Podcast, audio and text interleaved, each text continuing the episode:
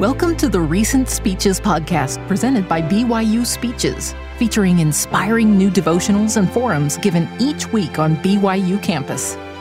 Be sure to check out our other podcasts by searching BYU Speeches wherever you get your podcasts or by visiting speeches.byu.edu slash podcasts. Thank you. Greetings. John and I are happy to be with, here with you on this Halloween forum. We're especially grateful to share the stand with my former student, Justin Collins. Thank you, Justin, for that generous introduction and for these leis. What a surprise. We were asked to speak on the mission of BYU, so this may feel more like a devotional than a forum. We've also tried to connect our talk to Halloween but that's not been easy to find an uplifting Halloween theme. Well, actually, Halloween did begin as a religious festival, All Hallows Eve. In fact, in the traditional Christian calendar, Halloween is followed by All Saints' Day on November 1st and All Souls' Day on November 2nd. And the whole season is called All Hallows Tide. The larger meaning of these holidays is that this is a time to remember the dead, which actually does connect to our topic, fulfilling the dream of BYU. So let's talk about it. Okay. First, as I've often said, BYU is built on the dreams and hopes of its founders more than most universities. In fact, to continue the Halloween theme, you might say that we are haunted by their dreams. We hope that through this Halloween forum, you will feel the presence of those who have dreamed the dream of BYU many of whom have passed away. They had a vision of what this university would become. You inhabit their hopes and dreams. They are now yours to fulfill. And that's what we want to talk about today. Also, while we don't celebrate All Hallows Tide in the church, it's a good time to remember our own Halloween revelation on the dead, Doctrine and Covenants, section 138, and the beautiful song in our hymnal, For All the Saints, which was originally written for All Saints' Day. This revelation and this hymn provide two additional uplifting connections to these holidays. First, let's talk about that Halloween revelation.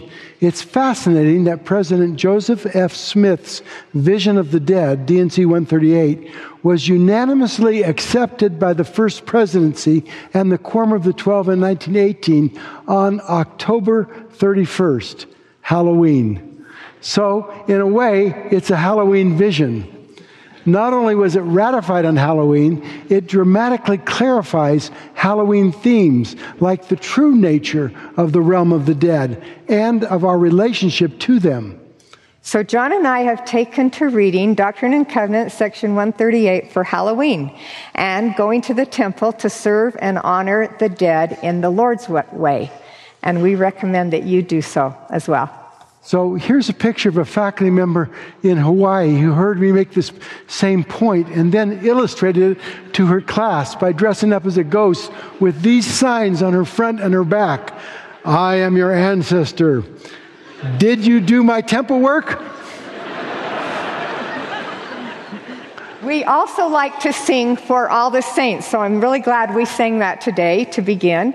And this gorgeous music by Ralph Vaughan Williams is considered among the finest of the 20th century hymn tunes, and the lyrics are also really inspiring. We love both the tune and the text. We really do. As Susan said, the text was written originally for All Saints' Day, which is tomorrow in the traditional Christian calendar we want to apply a line from the hymn's second verse in the LDS hymnal. Oh, may thy soldiers, faithful, true, and bold, fight as the saints who nobly fought of old, and win with them the victor's crown of gold. Alleluia, alleluia. Brothers and sisters, we challenge you, our beloved BYU community, to be faithful, true, and bold in pursuing the mission of BYU for if BYU is to realize its full potential and become the BYU of prophecy, as President Reese has invited us to become in his stirring inaugural address, we must be faithful, true, and bold in fulfilling the dream of BYU. So, now having made these holiday connections, Susan and I will talk about the dream of BYU itself, including our more than 50 years personal experience with it, and insights that we've gained from compiling and studying mission centric talks for a recently published uh, a volume entitled Envisioning BYU. We are deeply invested in the dream of BYU. It has blessed us as well as many members of our family. And currently, it's blessing six of our grandchildren. Here's a photo of our BYU students as little ones, and now with our missionary included as current students. We want to address our remarks today, especially to our grandchildren some of whom are beginning freshmen, all the way up to those who will soon graduate from BYU to go forth to serve. We hope that our comments will help you, grandchildren, and everyone else who watches or reads this forum to understand BYU's mission. We also encourage you to read and study the talks in Envisioning BYU. Now, Susan will tell you about how she came to embrace first this dream of BYU. So, as a young girl and a teenager, I always dreamed of coming to BYU. When I started in the late summer honors program, three weeks before the regular semester began, I felt at every turn that this was the place for me. It was rigorous academically, as a university should be, and also everything the classes, the coursework, the professors, the friendships, the extracurricular activities. It was all bathed in the light of the gospel, and I really felt the Spirit. One of the early devotionals I attended really articulated my feelings well. It was given by Bruce C. Hafen, who was serving as the assistant to the president of the university. In his talk, he reflected on how important education was for our early leaders, Joseph Smith and Brigham Young. Joseph founded the School of the Prophets and other schools, and Brigham espoused learning everything that the children of men know and declared that our religion circumscribes all the wisdom in the world. They both sought to educate the saints academically, culturally, and spiritually. In that devotional, Elder Hafen told a handcart pioneer story of Sister Marjorie Hinckley's grandmother, whose refined family left southern England when they converted to the church to come to Zion. This woman sacrificed and suffered so much on that trek, losing three siblings and her mother to death on their journey. This young girl, Polly, wrote about their condition when they finally entered the Salt Lake Valley. She said, Early the next morning, Brigham Young came. When he saw our condition, our feet frozen, our mother dead, tears rolled down his cheeks. The doctor amputated my toes while the sisters were dressing mother for her grave. Then they carried us in to see our mother for the last time. Oh, how did we stand it? I've thought often of my mother's words before we left England. Polly, I want to go to Zion while my children are small, so they can be raised in the gospel of Christ. For I know this is the true church. This family, as well as many other families, came from cultured cities of Europe. They welcomed a religion that prioritized education and schools along with spiritual knowledge. In Brother Hafen's talk, he then imagines a fictional evening with pioneers on the plains. They were not rough frontiersmen, but cultured and refined saints who longed for opportunities to learn in the light of the gospel.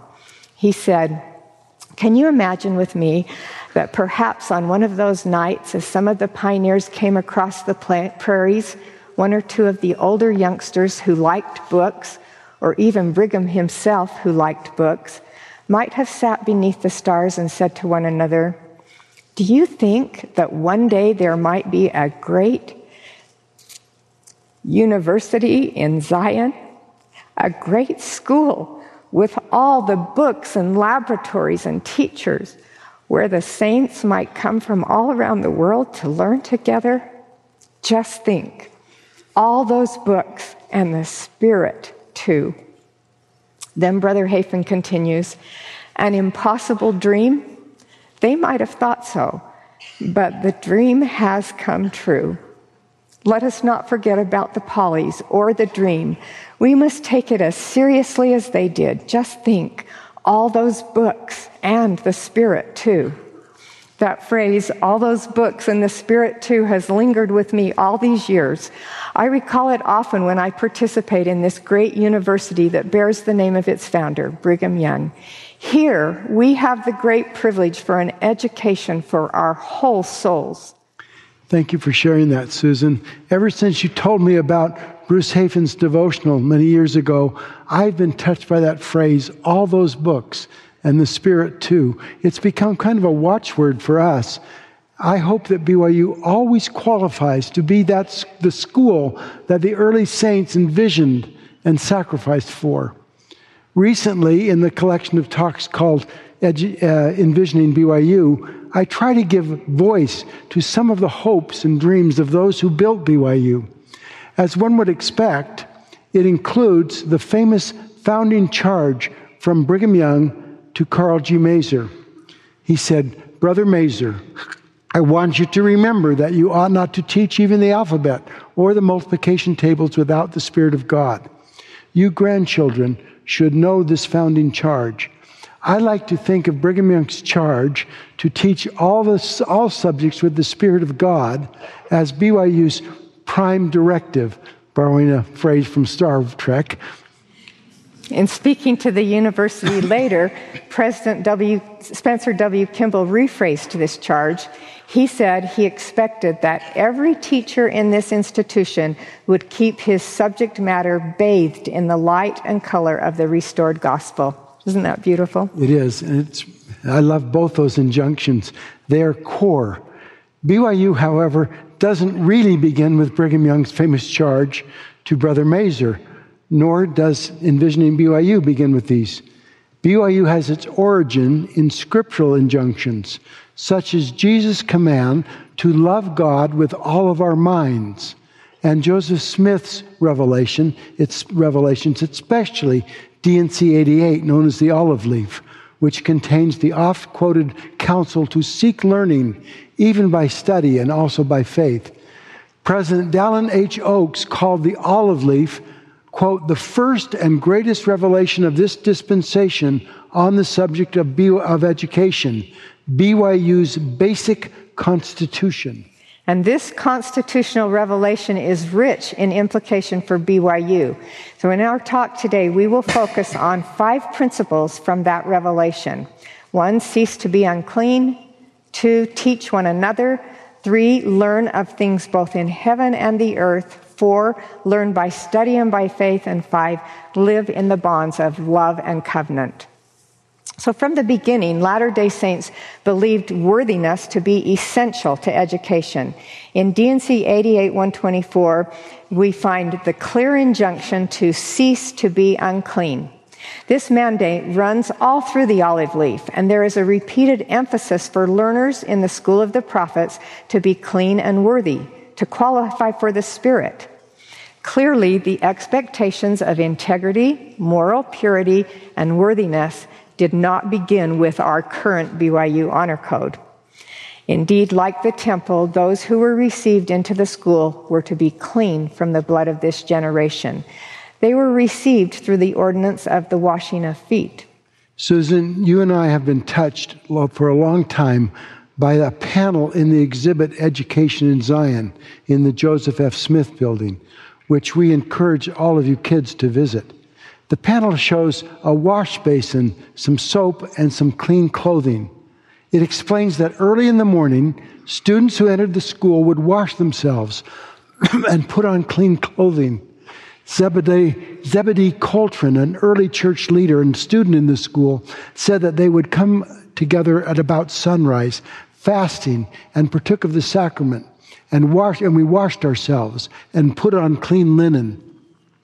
They wanted to be called clean outwardly and inwardly. This is the beginning of the true code of honor. One of my freshman impressions was that uh, my honors colleagues were not just bright students, but also honorable people who could be trusted to keep the code of cleanliness and honor to which they had agreed.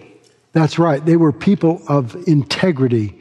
Whether they agreed with each rule that they had committed to abide by, they, they decided to keep them, so they kept them. That's what integrity means being whole. It's moral wholeness. Like Dr. Seuss's Horton the Elephant, they meant what they said, and they said what they meant.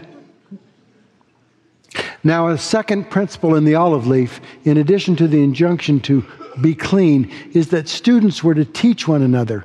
In fact, student and teacher at times exchanged roles that all may be edified of all.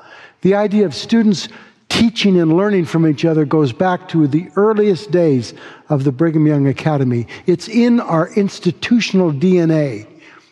Indeed, this principle was implemented through what Carl G. Maeser called the monitorial system, where students took responsibility to teach and assist other students.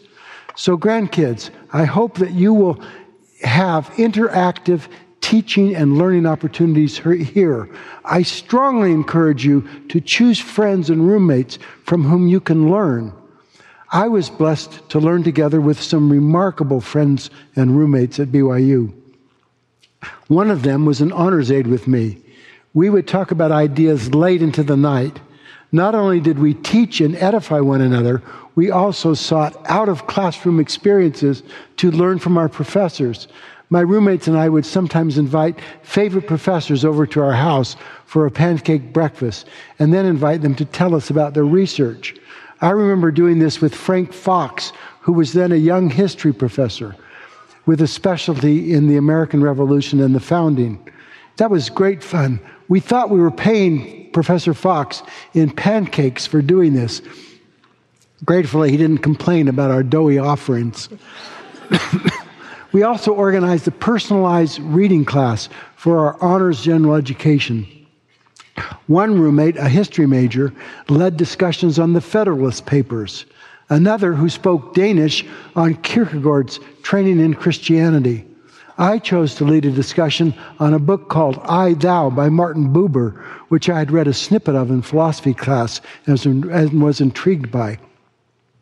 I still remember the books we taught each other, maybe better than the books we read I read for normal classes.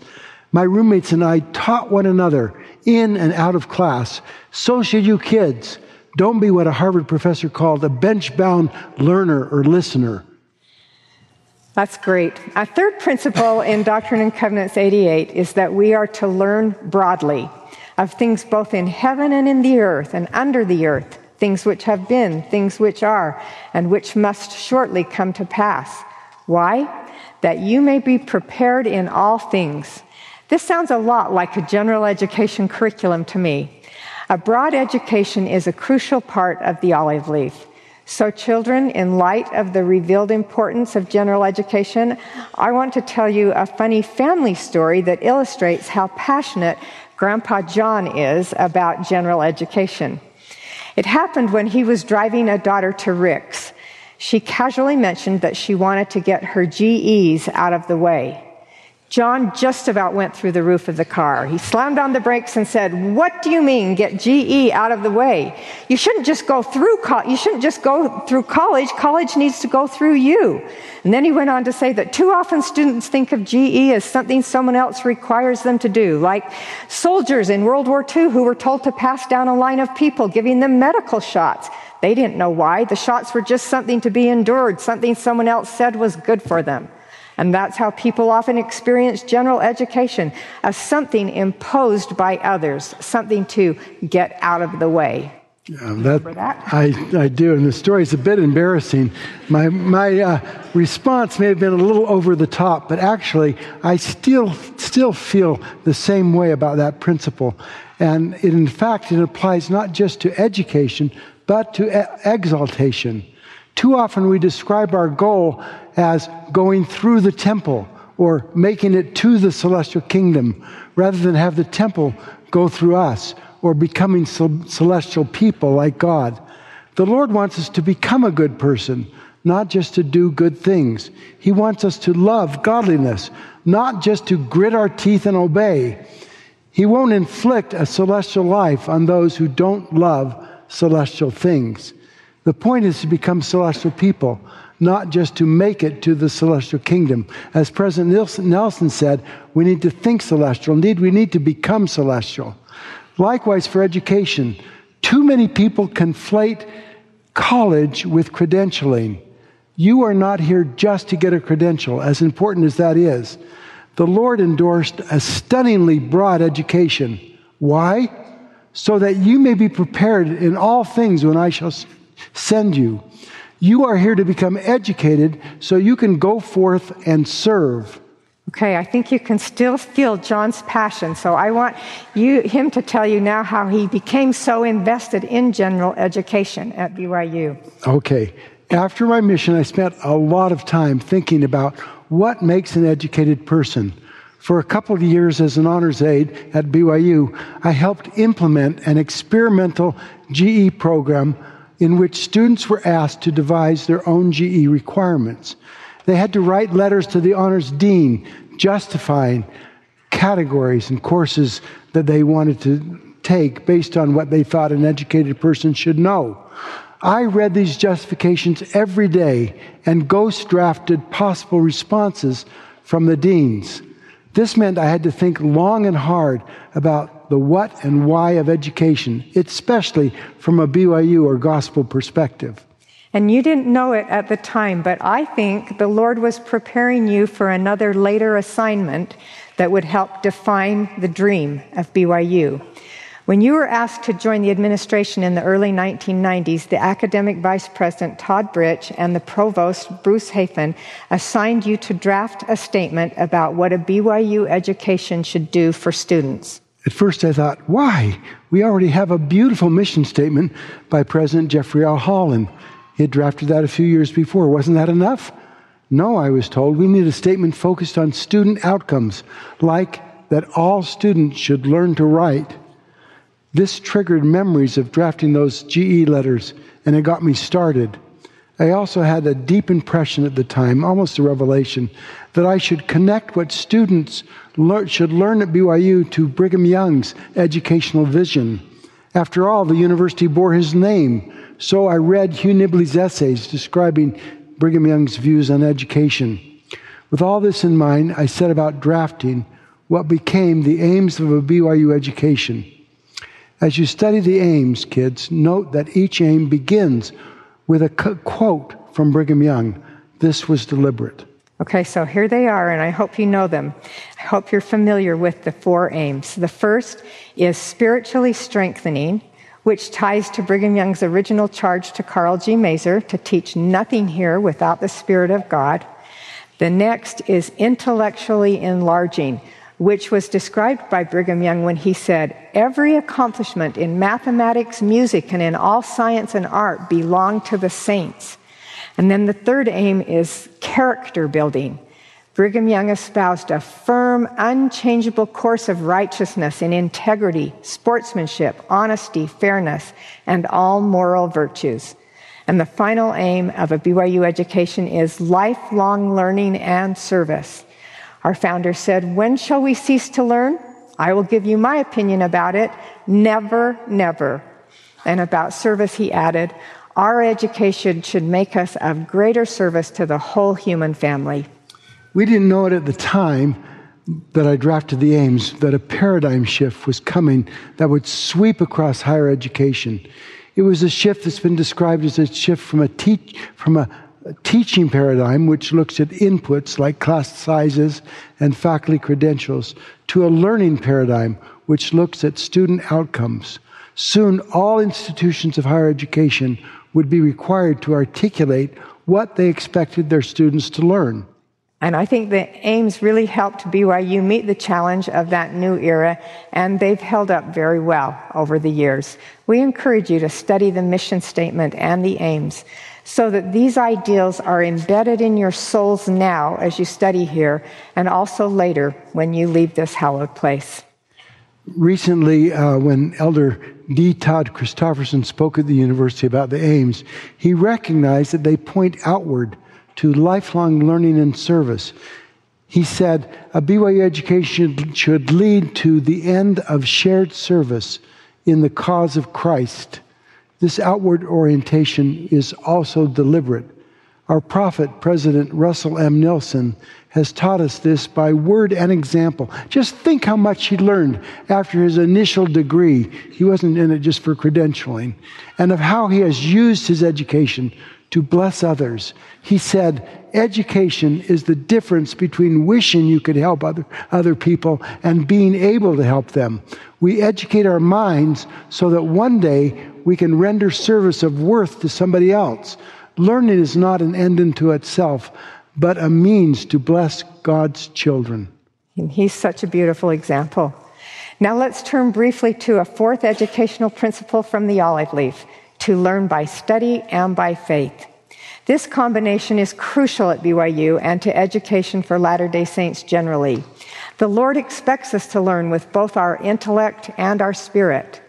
I love the way President Kimball described this when he addressed the university at the beginning of its second century. He said that we should be bilingual. You must speak with authority and excellence in the language of scholarship, and you must also be literate in the language of spiritual things. I hope that you kids cultivate the, lang- the bilingual education that you can receive here of the whole soul. I know what it is to have to study really hard to learn, and I also know what it is to have the Spirit enlighten my mind. One of my favorite visual reminders of this principle is found in the sign on the steps of the library, which quotes the scripture to seek learning by study and also by faith. When I see that sign, I also note the worn stairs, which symbolize for me the pursuit of learning by study. I also think of the countless prayers that have ascended to heaven from the library and from classrooms of uh, the classrooms of BYU as students also seek to learn by faith. We walked those stairs and we said those prayers hundreds and hundreds of times. We've worn the grooves in those prayers, in those, in those stairs, rather, as have you, I hope. This always reminds me of what happens uh, to the university on, on Sundays. Uh, as a student, and later as a campus bishop, I attended wards where the sacrament was laid out between Bunsen burners. And I partook of, a, I, I partook of the sacrament in a room that had a periodic table on the wall. The sacrament amid Bunsen burners and the periodic table. What an image of joining study and faith. Every Sunday, when the campus turns to a church, it's evident that we belong to an institution deeply committed to developing bilingual disciples who know how to learn by study and also by faith.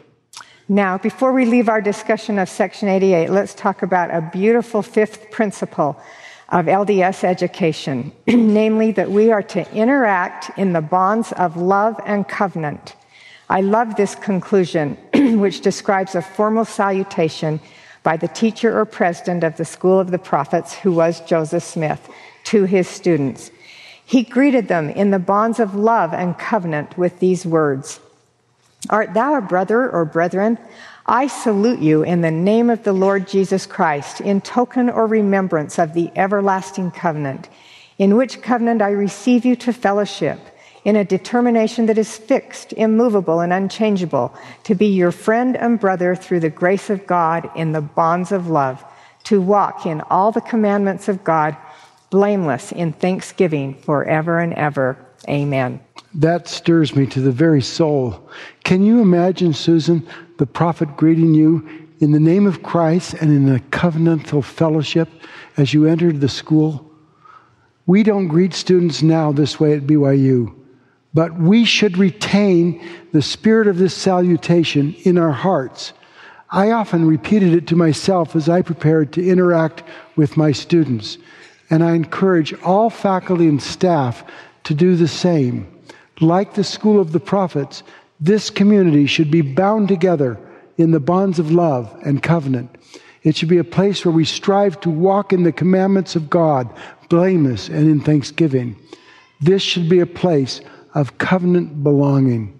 And likewise, Joseph says that the school of the prophets was to be a sanctuary of the Holy Spirit, like BYU and the temple.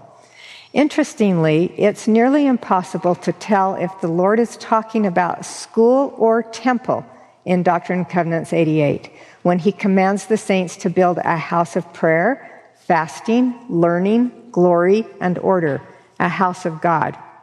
I think it's meant to apply to both. I do too. That's, that's why I included temple prayers that reference BYU in envisioning BYU. I was hoping you'd see the connection between school and temple. So, kids, I hope you'll come to see and feel that at BYU and that you will participate in temple ordinances often as an important part of your education.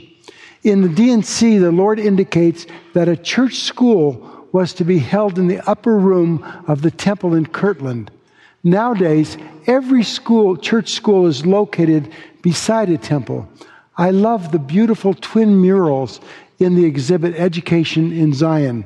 They visually uh, pair the first LDS temple with, the with BYU, and they depict both structures as enveloped in heaven's light.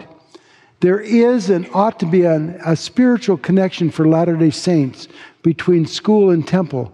After all, both are called in the scriptures houses of learning.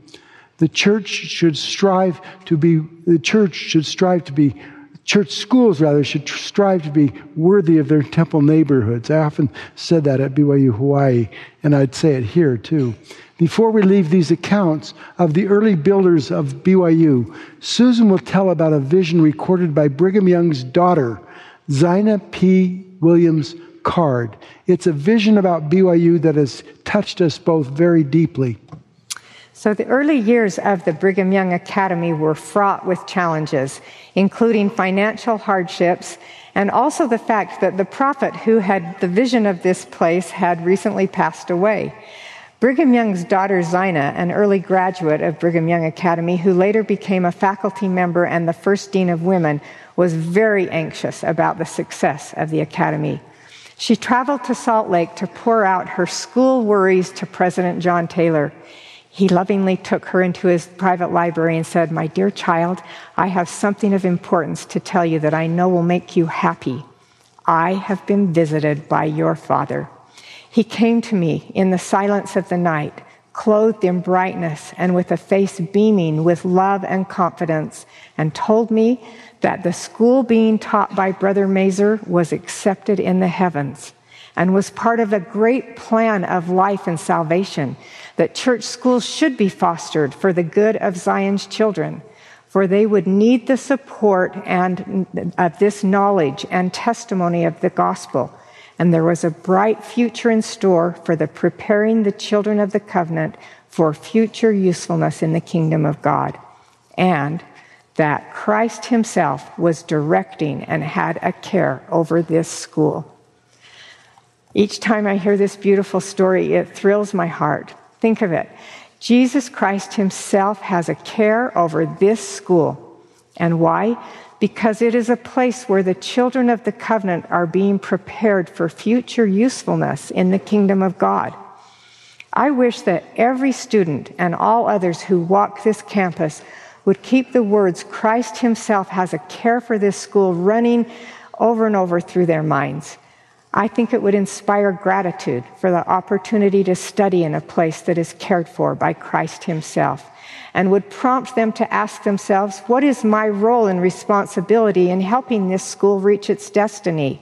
And what can I do to live up to the privilege of being here? How can I fulfill the dream of BYU? I love that vision that Zina recounts. What a thrill to learn that Christ had a care over this school. In the second century address, which I hope all you kids will read, President Kimball said that BYU has a rendezvous with history. He then shared a remarkable statement by a Christian president of the United Nations named Charles H. Malik, who said, I hope one day a great university will arise somewhere to which Christ will return in his full power and glory, a university which will, in the promotion of scientific, intellectual, and artistic excellence, surpass by far even the best secular universities of the present, but, which will at the same time enable Christ to bless it and act and feel perfectly at home in it. An impossible dream? You might think so. President Henry B. Eyring said, however, that President Kimball went on to say, Surely BYU can help respond to that call to be a university where Christ can feel at home. President Eyring then explains that Christ will feel at home at BYU only if we are consecrated. We know that some, he goes on to say, we know something of what a place must be like for the glorified Savior to feel perfectly at home. Those who labor there will have long before consecrated it to Him and to His kingdom. He will be at home, perfectly at home, because they will not only have said the words, This is the Lord's university, they will have served and lived to make it so. They will have made it a consecrated place and offered it to Him. This is our dream to fulfill. Prophets and university leaders have helped keep the dream alive for us. They have invited us, just as Justin Collins did in his recent inspiring devotional, to seek holiness, seek learning, seek revelation, seek the best gifts, seek Christ like exemplars, and above all, seek this Jesus of whom the uh, prophets and apostles have written. It is He who has a care over this school. We hope that you now feel more than ever surrounded by the spirits of those who have built BYU. Great, noble men and women have built this place. Sometimes they were paid in cabbages and carrots, but they were consecrated. They believed in BYU. They believed that Christ Himself has a care over this place. May you be faithful, true, and bold to their dream of BYU, like all those saints who nobly fought of old. As you leave, you will hear the carillon bells. The carillon was dedicated by President Kimball at the end of his prophetic second century address. Every time I hear the bells, I remember what he said when he dedicated them. He said, Just as these bells will lift the hearts of the hearers, let the morality of the graduates of this university provide the music of hope for the inhabitants of this planet. Brothers and sisters, this is our dream to fulfill, to become the music of hope, of hope for an increasingly discordant world. The bells call you and me to be faithful, true, and bold as we pursue the dream of BYU. In the name of Jesus Christ, amen. You've been listening to the Recent Speeches podcast presented by BYU Speeches. Please check out our other podcasts, including classic speeches taken from our vast audio library, as well as other BYU speeches compilations on love and marriage, overcoming adversity, by study and by faith. Come follow me, the prophet Joseph Smith, and Jesus Christ, our Savior and Redeemer. Go to speeches.byu.edu and click on podcasts for more information. You can also find all BYU Speeches podcasts at your preferred podcast provider.